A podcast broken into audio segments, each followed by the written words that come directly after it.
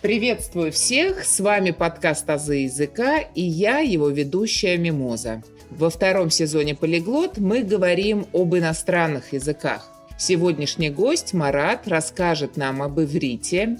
Марат студент-лингвист, он учился в школе и знает этот язык хорошо. Я думаю, он сам о себе расскажет тоже.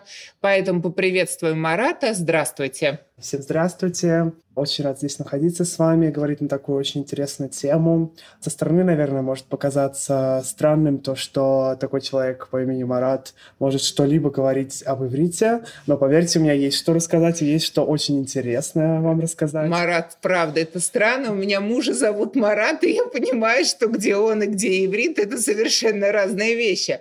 Поэтому это тоже такое несоответствие, конечно, вызывает удивление. Пожалуйста. Так, с чего же начать? Ну, я думаю, можно начать с того, что же я здесь делаю, почему я здесь сижу и говорю об этом языке, Мгм. откуда я его знаю. Вообще, я могу сказать, что я знаю язык на уровне переходный от B1 до B2, то есть я могу а, свободно спросить предложение, куда мне пройти, в какую сторону, но я не смогу спокойно, свободно говорить, например, написать текст полностью. Мне понадобится помощь переводчика. И теперь о моем пути обучения. Мне было 7 лет, э, я поступал в первый класс, и, собственно говоря, в это время мои родители переехали в более центральный район Казани и поселились буквально в нескольких шагах от школы номер 12 Мишпахтейну. Это Казанская еврейская школа. Мои родители ничего не знали об иврите, я тоже абсолютно ничего. Мы никак не были до этого связаны с этой культурой, с этой темой. И вот так уж случилось, что по месту прописки То есть, получается, по территориальной близости вы выбираете школу, вы знаете, что вы идете на изучение Да. совершенно нового для вас языка. Я так понимаю, что вы знаете татарский язык. Ну, да, чуть слабее, чем иврит, но я постепенно сейчас его выучиваю заново, более механическим способом. Мгм. Вот. И вы поступаете в школу и, в принципе, 11 лет Да. учите иврит. Отлично. Вот так вот, как важно расстояние. Да, это действительно, потому что я задумываюсь сейчас, вот если бы не переехали в более центральный район, учи- задумался ли я когда-либо об Израиле, еврейской культуре? Наверное, никогда. Ну, наверное, да. Потому что она, по-моему, одна такая школа Да, в Казани, да? Да, да и не просто в Казани, да во всем Татарстане. Единственная школа Единственная такая. школа. Вот. Так. Собственно говоря, я начал изучать язык с первого класса, вплоть до одиннадцатого. В девятом классе мне дали выбор. Я могу подписать бумаги и продолжать учить иврит, либо у меня был бы дополнительный час русского в неделю или татарского. Изначально мне казалось, что иврит — это мое проклятие, потому что, ну, язык давался мне довольно тяжко, и я чувствовал, что остальные дети его не учат, им легче, чем мне, и действительно у меня своеобразная неприязнь к языку появилась, но потом где-то к классу девятому, десятому я действительно понял то, что, наверное, это, это даже какое-то благословение, что я знаю новый язык, ну, изучаю тот язык, который никак не связан вроде с моей культурой, и это невероятно интересно, это просто шибко интересно. Я сейчас очень рад, что мои родители действительно отдали меня в эту школу, это очень повлияло на мою жизнь сейчас, потому что сейчас я так или иначе задействуюсь с еврейской общиной этого города нашего Казани, и эта община очень повлияла на меня и то, как я сейчас здесь нахожусь. Вот. То есть, получается, язык определяет сознание, можно так сказать? Язык, который вам был совершенно не родственен, не отзывался никак. Его изучение сначала вызвало такую определенную антипатию, потому что грамматика включается, да, и, естественно, Конечно. тут э, надо напрягаться.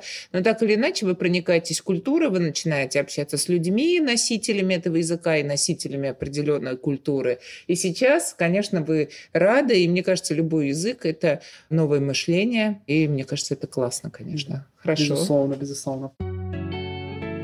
Далее, наверное, мы можем перейти с вами до истории вообще языка. Давайте, очень интересно, потому что язык, я думаю, известен всем, а вот его история, я думаю, сложная, так я Конечно. подозреваю.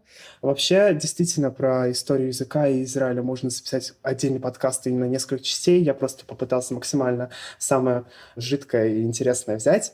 Вообще, я описал историю языка и страны так, что большинство времени евреи и еврейские люди собственно, население Израиля не проживало на своих территориях так или иначе, потому что были завоевания сначала греков, потом римлян, потом других населений стран, и это очень сильно повлияло на дальнейшее развитие и языка, и вообще подтипа языка, потому что все евреи расселились на разные точки и континенты мира, В Европе разделяют несколько подтипов евреев, в Азии а другие типы евреев, и все они говорили на более разных диалектах, можно так вывести. Хотя большинство людей называют языки, на которых говорили эти евреи, более отдельными языками, потому что они очень редко когда коррелируют с ивритом. Вообще, я разделил иврит на пять этапов. Библейский этап иврита — это иврит, на котором был написан Ветхий Завет, Танах и Тора. Он самый старый, получается, от второго века до нашей эры, если не ошибаюсь, до 12 века. Ну, то есть это самый-самый древний этап иврита, и, наверное, стоит задуматься, может ли современный человек, который знает иврит, прочитать старые рукописи, которые ну, нашли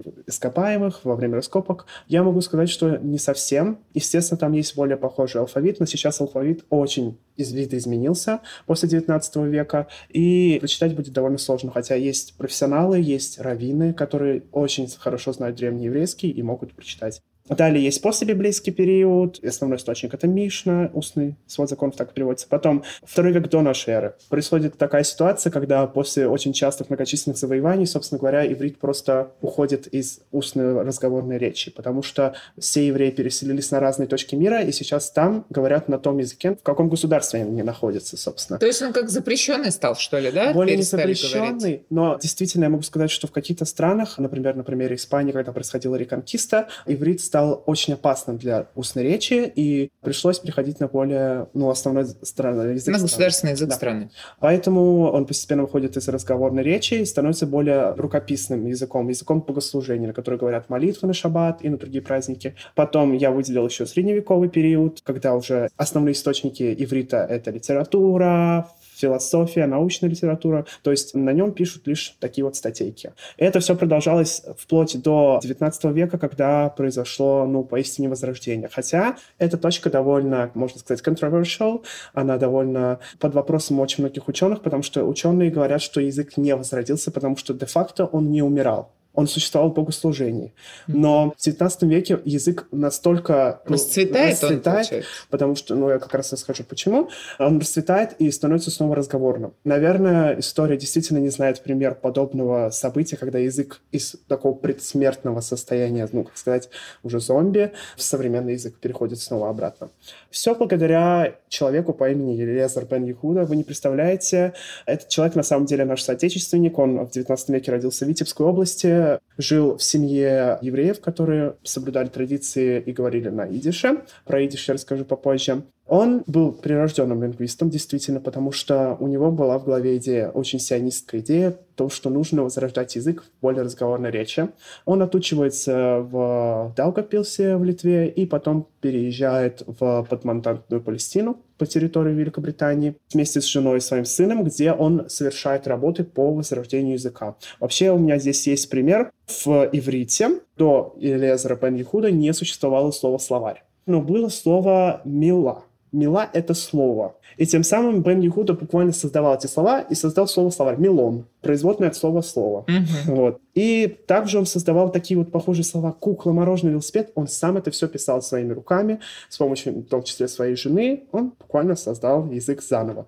Потому что до этого никто, абсолютно никакой ребенок и никакой человек не владел разговорным ивритом в свободной форме, потому что не существовало буквально слов, на которых можно говорить. И одна из его фраз, которая читается как «иврит дабер иврит», переводится как «еврей, говори на иврите». Его сын стал первым ребенком в мире, для которого иврит стал родным языком с рождения. Про это очень интересно будет поговорить. То есть что... смотрите, как получается. Человек создает лексику, потому что то, что было в текстах богослужения, мягко говоря, уже не отвечает Устарело. современным реалиям. И эта форма языка и эти слова потом начинают уходить на рот, и люди начинают воспринимать это как язык свой. Да. Почему так произошло? Как произошло распространение? Ну ладно, сын, я понимаю. На самом деле это также произошло после очень сильной алии. Алия — это возвращение репатриантов на территорию. Иврит их объединил, потому что все евреи, они жили на разных точках Европы, у них не было единого языка. Угу. Все говорили на своих диалектах, на своих родных, и иврит стал как английский, собственно говоря, для угу. них, с помощью которого они э, объединились. объединились и буквально контактировали друг с другом. Далее можно еще рассказать то, что Элиезер Бен Яхуда, он также стал одним из основателей первой еврейской школы в мире. Стопроцентное образование давалось на иврите. Ну и постепенно, когда он уже умер, язык передавался в этой школе, И в 20 веке, когда началась алия репатриантов, переселение репатриантов, язык очень помог в возрождении культуры, буквально, можно так сказать. Эта школа была в Израиле, да. я так понимаю, да? Да, в Палестине, под Мантантной. Угу. Она называлась Хавив, она была в маленьком городке Решон Лецион. Далее, про что можно рассказать? Э, я думаю, можно выделить внимание, почему же все евреи говорили на разных диалектах. Потому что очень многие люди не знают, что такое иврит, но знают, что такое идиш. Вообще, после того, как и греки, и римляне уничтожали своими завоеваниями страну, все евреи переселились в разные точки Европы. Какие-то евреи переселились в Восточную Европу, какие-то в Западную. В Западную Европу чаще всего все они переселились во Францию либо в Испанию, где их основной говор стал ладино. Ладино — это язык романской подгруппы. На данный момент он преимущественно создается и живет в странах Франции, Испании и Венесуэлы. То есть он живет. Он живет, но я, если честно, в своей жизни пока что не встречал человека, который может на нем свободно разговаривать. Далее есть евреи Ашкеназы. Ашкеназы — это ребята, которые проживали в Восточной Европе, то есть в современной Польше, Беларуси, Западной Украины, где они говорили на идише. Идиш — это язык германской подгруппы, и он более близок к немецкому, чем к ивриту. Идиш – это романо-германский язык, да. и он близок к немецкому языку. Да. То есть с ивритом у него меньше общего. Меньше общего, действительно. Даже на слух вы можете его послушать. У него примерно и стопроцентная запись так же, как у современного иврита, такой же алфавит, но звучит он действительно очень близко. Хорошо было бы, Марат, какие-нибудь примеры услышать. Да, я бы, конечно, мог попробовать, но на данный момент у меня их нет. Вот. Ладно. Но вообще вы можете послушать, как говорят на идише и на ладино, собственно, в любых социальных сетях. В данный момент, в данном веке идет конкретная борьба за сохранение этих языков, потому что, наоборот, в прошлом веке эта проблема отходила назад, потому что все хотели восстановиться и говорить на иврите. А теперь иврит восстановился и расцвел, потому что репатрианты приехали, народу стало много, грубо говоря, да, язык популярен. А теперь в ущербном состоянии находится идиш. Да. да? Да. ладина. Я знаю, что существуют, конечно, школы, в которых есть эти предметы, эти языки, но я не знаю, существуют ли стопроцентные школы, где преподавание только на этих языках. Угу. Не думаю, если честно, что они существуют. И сейчас на данный момент происходит действительно процветание иврита, потому что на иврите говорят 9,5 миллионов человек населения Израиля и плюс 5 миллионов человек, которые находятся вокруг Израиля в других странах. Одна из самых больших диаспор находится и в США, в России, в странах бывшего Советского Союза потому что еще одна волна репатриантов случилась после развала Советского Союза. А большинство действительно евреев уехало на свою родину, какие-то евреи остались, и тем самым благодаря этого существуют еврейские школы и у меня в городе, и в Москве, и в Санкт-Петербурге. Друзья, прошу ставить лайки на Яндекс Музыке, а также 5 звезд и отзывы на Apple Podcasts. У вас есть возможность читать тексты моих эпизодов. В описании эпизода есть ссылки на сайт Boosty и на сообщество ВКонтакте, где за донаты вы сможете читать тексты. Подписывайтесь на «За языка», чтобы не пропускать новые эпизоды.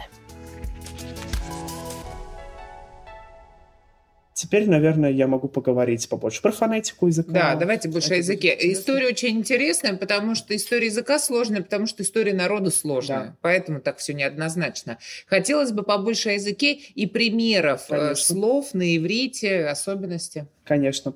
Смотрите, у нас, э, собственно, в иврите алфавит невероятно прост, потому что в алфавите всего 22 буквы.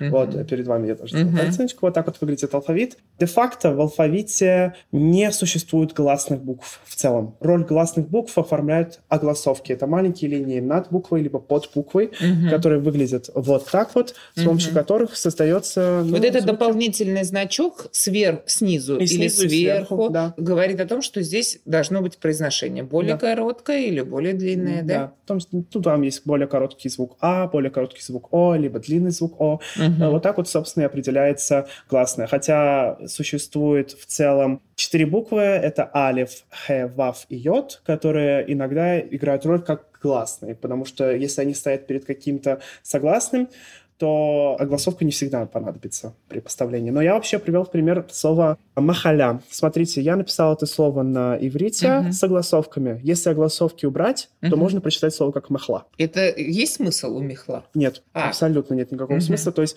написано «махла». А первый вариант – «махаля». «Махаля». «Махаля» – это болезнь. Да. Убрать огласовки мехла. Просто мехла становится. Поэтому в старых записях встречается письменность с согласовками. Сейчас же в современном мире ребята, когда переписываются в мессенджере, в соцсетях, они не используют чаще всего огласовки, потому что они уже знают значение слова. Мгм. То есть перед ними есть слово, которое махла, ну, наверное, это махаля. Мгм. Вот. Но вообще в школе действительно у меня было преподавание конкретно отдельно про огласовки. Это было очень большой головной болью для меня. Я представляю. А Мне было тяжело, действительно, потому что язык очень не похож на русский, ни на татарский, ни на английский. Это приходилось отдельное как бы пространство для головы подготовить для Да, изучения да, иврита. да. Вообще, алфавит иврита печатный и прописный, он Прописный. очень отличается. То есть я вот привел пример. Посмотрите, не все буквы действительно похожи на свои первоначальные Да. оригиналы. И из-за этого тоже приходилось действительно отдельно учить, как пишутся эти прописные, как письменные буквы. То есть вы в Печатные. первом классе учили сначала печатные, Да. потом прописные? Да.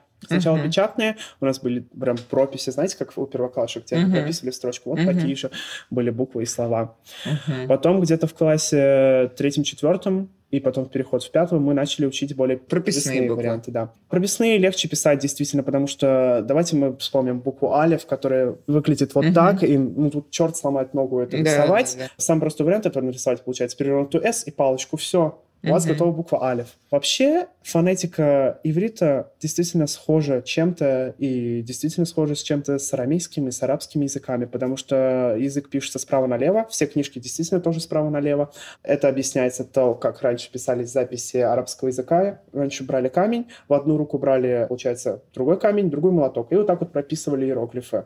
Поэтому и арабский, и иврит пишутся справа налево, Мгм. потому что держали молоток, получается, в правой руке, камень в левой. Мгм. Вот То есть писали на камне, и поэтому, да, с- вот это Да. да. приходилось писать. Или знаю. наоборот. Право-лево вообще тяжелая тема моя. Амбидекстер. да, Ну что ж поделать, ну тут никак, действительно, вот пока тяжело. Но вообще, я приведу в пример идиш. В идише есть классные буквы. И а те вот эти четыре буквы, которые я заявил уже, алиф, э, х, ваф йод, это гласные в идише. Я хотел привести пример очень много слов, которые коррелируют и в арабском, и в э, иврите. А Самый, наверное, прямой пример — это название месяцев еврейского календаря. Еврейский календарь, он отличается, он очень чем-то схожим с арабским, но он не похож на наш григорианский календарь. Месяца Нисан, Тамус и Элул они абсолютно одинаково звучат и в арабском, и на иврите. То есть это одинаковое название месяцев. Нисан Мгм. это апрель, Тамус, если я не ошибаюсь, это декабрь, а Мгм. Элул это июнь. Надеюсь, я не ошибся. Вот. Мгм. То есть, получается, даже слова одни и те же, произношение тоже одинаковое, да? Да, языках? действительно. Это меня в какой-то момент очень поразило. А еще я вспомнил слово Египет. Египет на турецком Мисыр, на татарском тоже Мисыр, но на еврейском Мицраим. Мицраим. Мгм. Но если посмотреть, как пишется это слово, то Мгм. можно его прочитать и как Мисраим. Мисраим. А, Мисраим. то есть в зависимости от э, написания, что ли, да? Да. Можно по-разному. И действительно можно сказать то, что а, языки и арамейский, и арабский. Арамейский вообще очень часто называют братом иврита, потому что очень схожи и слова, и предложения, и буквы. Но иврит на данный момент более распространен, чем и арамейский. Далее я могу рассказать про то, как обучается иврит в Израиле и как получать вообще образование на иврите, потому что это очень отдельная тема. На данный момент существует такая система, которая называется Ульпан. Ульпан буквально переводится как обучение, подготовка. Это курс, который идет в среднем от трех месяцев до года даже иногда, в котором ребята-репатрианты учат язык. У меня очень много одноклассников уехали в страну, в том числе и очень близкие друзья в Израиль приехали, где у них сейчас проходит курс Ульпан. Они мне показывали свое расписание, и у них расписание на день, например, три с половиной часа иврита. Просто без остановки обучение исключительно иврит. У них нет ни русского, ни математики, у них просто иврит. То есть у них главная задача за полгода выучить иврит настолько, чтобы можно было сдать экзамен. Мгм. Либо пойти далее в армию. В армии есть отдельные курсы для обучения, но можно и на Ульпане подготовиться к армии. Армия идет два года в Израиле, но благодаря этим двум годам страна выдает вам ПМЖ и квартиру. Вам выдается э, Ну, неплохой стимул.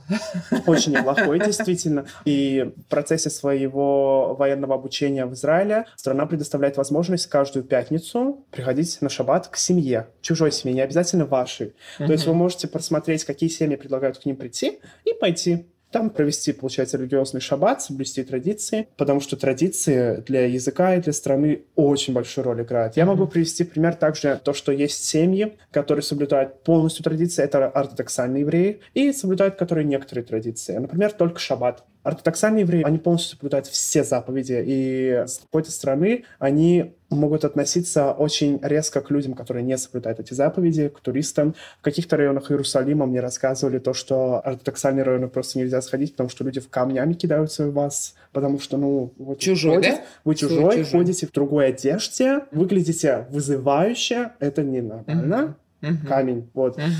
И есть ребята, которые просто соблюдают, например, шаббат, соблюдают праздники, ну, не шибко как бы стимулируются конкретно заповедями. То есть это семьи, которые просто соблюдают шаббат, соблюдают праздники. Я могу привести пример еще одну ситуацию, когда мой друг переехал в Израиль, он рассказал то, что, получается, каждую пятницу с переходом на вечер в субботу происходит шаббат. Это религиозный праздник, когда евреям запрещено соблюдать любую работу, которая так или иначе изменит мир. То есть представьте себе, нельзя чистить зубы, потому что это одна из четырех трех видов труда, когда вы щетку берете и чешете свои uh-huh. зубы, uh-huh. это вас пересылает на древность, когда люди кожу обтачивали. О, боже мой. И это не соблюдение шаббата, то есть это труд. Uh-huh. Нельзя нажимать на кнопки, в том числе на телефоне, на пульсе, никакие кнопки нельзя нажимать, ничего смотреть. Вы можете, некоторые ребята сумасшедшие, но не оставляют перед шаббатом просто телевизор включенный, чуть-чуть громкость понизили, и он играет до субботы, до вечера uh-huh. субботы. А, есть специальные также установки устройства, которые позволяют соблюдать шаббат. Это специальные специальный лифт, который ездит просто на каждый этаж, потом на первый. На каждый этаж и на первый, чтобы не нажимали кнопки люди. Есть холодильник, который, когда вы открываете, не включает свет, потому что нельзя нажимать на кнопки «свет». Банально. Это запрещено. Потому что ну, ну, вы, вы изменяете мир тем самым. Вот это да, это так очень по-философски. Сегодня день философии. Mm. Поэтому как-то кнопочку нажал, мир изменил, зубы почистил. А на диване лежать? Можно. Лежать-то можно? Да, можно читать книгу. Можно читать книгу. Можно кушать, естественно, но готовить нельзя. Нужно заранее подготовить. Да. Ну и плюс сейчас это все улегчается с каждым днем, потому что создаются технологии, устройства, которые позволяют соблюдать шаббат и не, ну, не нарушать его, и использовать обычные каждодневные средства. Но вообще, возвращаясь обратно, как преподается, изучается, вообще в Израиль поступить после 11 классов нельзя, потому что в стране 12 классов, и вам нужно приехать закрыть академическую задолженность. Uh-huh. Либо вы можете отучиться один год в каком-то университете в вашей стране и вернуться в Израиль и поступить снова на первый курс. Uh-huh. Она предоставляет такие возможности тоже. Есть также специальная, получается, программа, при которой можно получить бесплатное образование в стране, но это очень редко. В большинстве своем образование там платное, от 3000 долларов до 12 стоит бакалавриат mm-hmm. в год довольно дорого, на самом деле, сравнивая с нашей страной. Поэтому а, вариант через армию очень хороший. Чуть не забыл сказать. Ребята, которые закончили двухлетнюю подготовку армейскую, они получают скидки на образование. Ага. Очень неплохие скидки. Поэтому, ну, у меня, близких моих друзьях такие... Это в феврале произошло, кто уехал? А, нет, на самом Или деле. заранее это все? Это все происходило не... вообще постепенно. А, постепенно. Потому что волна репатриантов сейчас невероятно большая в страну из стран Восточной Европы. То есть можно пройтись по улочке Тель-Авива, ну, не знаю, иврита. Вы услышите русскую речь везде сейчас на данный ну, момент. наверное, да. если Но да, основная волна репатриантов случилась в феврале. Сейчас я могу сказать то, что страна действительно также расцветает, несмотря на то, что за всю свою жизнь и народ, и страна пережила очень много всего плохого, но ребята действительно продолжают э, хотеть и соблюдать, и восстанавливать свой язык, и поддерживать свой язык.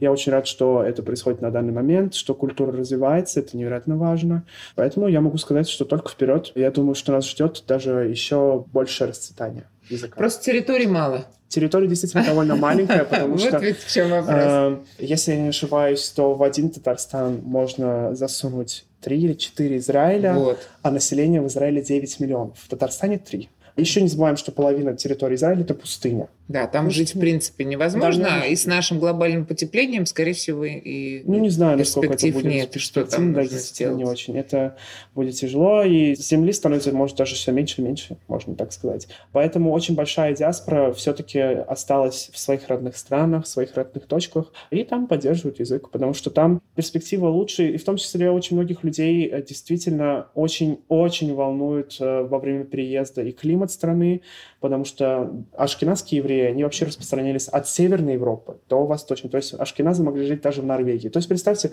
семья из Северной Норвегии переезжает в эту страну, где летом плюс 30 почти всегда. Они просто не подготовлены, и поэтому очень многие ребята даже не решаются переехать. Ну, тут климат тоже важен. Марат, для себя я сделал такой вывод. То есть раз долгое время язык был в загоне, да. он не звучал, да. он настал, был в таком состоянии древнем в виде э, рукописей библейских книг, то получается сейчас, когда пошло восстановление его, это очень поддерживается правительством, поэтому зовут всех, создают комфортные условия. Да. Правда, вопрос того, что уже жить негде, но это другой момент. Но политика государства рассчитана на популяризацию да. культуры, языка да. и вот такие интересные, так скажем, предложения для тех, кто приезжает. Правильно? Да, да действительно так и есть. Далее, я думаю, я хотел бы вам прочитать вот, хотелось бы в конце эпизода послушать какой-то отрывочек, может быть, стихотворение. Конечно. Вы очень подготовились, мне очень приятно, потому что я ваш преподаватель, мы пишем курсовую работу, и самое интересное, что курсовую работу мы пишем в переводах стихотворения Гамдулы Тукаева. Ну, а, это же интересно. Ну а что мешает одновременно интересоваться всем? Это, это прекрасно. Говорим на русском, курсовую пишем по творчеству Тукая, эпизод записываем об иврите. Так, пожалуйста, слушаем. Перед этим я хотел еще кое-что маленький фрагмент сказать, что действительно uh-huh. моя жизнь, она так пересекалась с очень многими языками и культурами, что на данный момент у меня иногда стоит вопрос, кем я себя чувствую вообще. Да? Действительно, потому что в школе я изучал пять языков, считая русский. Uh-huh. Здесь я изучаю другие языки, в культуры потом я хочу изучать абсолютно еще язык, который я даже не учил никогда. Я хочу восстанавливать свои знания татарского, я хочу поддерживать свои знания немецкого. И это все так намешивается во мне, что когда тебе задают вопрос, а ты вообще еврей? Угу. Я раньше говорил нет. Теперь я говорю да, но не совсем.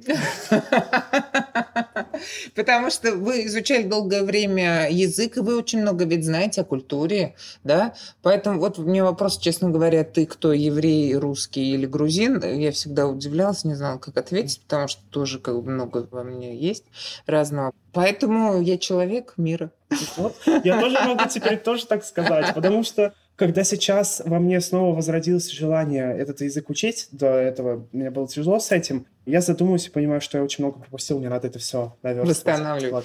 Благо, есть время для восстановления, да. поэтому, пожалуйста. Вот, теперь, да, я думаю, можно прочитать отрывочек. Я вообще этот отрывочек взял для нашего дня устного чтения, который у нас проводился в университете. Но я его решил тоже в этот раз взять, потому что он довольно комедийный. А вообще стихотворение, маленький стишочек называется «Эйш аль савсаль». Оно переводится как «мужичок на скамейке». Вот так вот можно сказать. «Эйш аль савсаль яшав, хошит перах леколь авар вешав.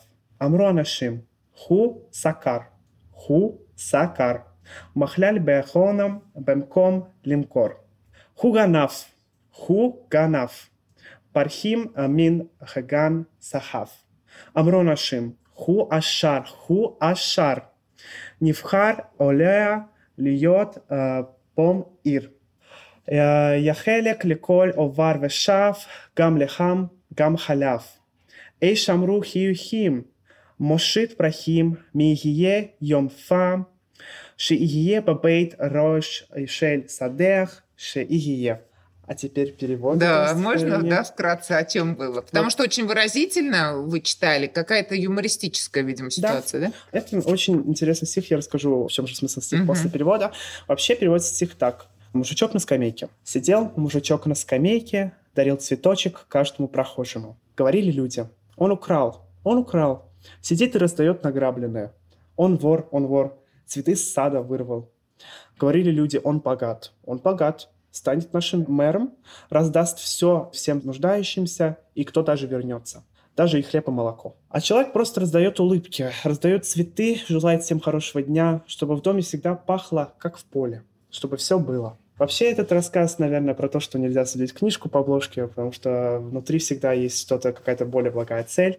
Но это такой очень юмористичный, более плане угу. стихотворения. Спасибо большое, Марат. Мне было очень интересно лично мне, потому что я понимала, что язык сложный и в плане изучения, и в плане истории, и в плане создания. И вы очень много информации знаете. И вот эта ситуация, когда вы описываете улочки Тель-Авива, я представляю, что я там тоже хожу, поэтому интересно, что вы даете такое а, описание того, что сейчас происходит в стране, да, и язык популяризируете. Поэтому я желаю вам удачи в учебе. Это классно, что вы изучаете разные языки. Это всегда развитие мышления, развитие сознания. Я думаю, что у нас получится хорошая курсовая работа, а потом и дипломная работа у вас будет отличная. Желаю вам удачи и всего самого наилучшего. Огромное спасибо. Спасибо. До, До свидания. свидания. До свидания.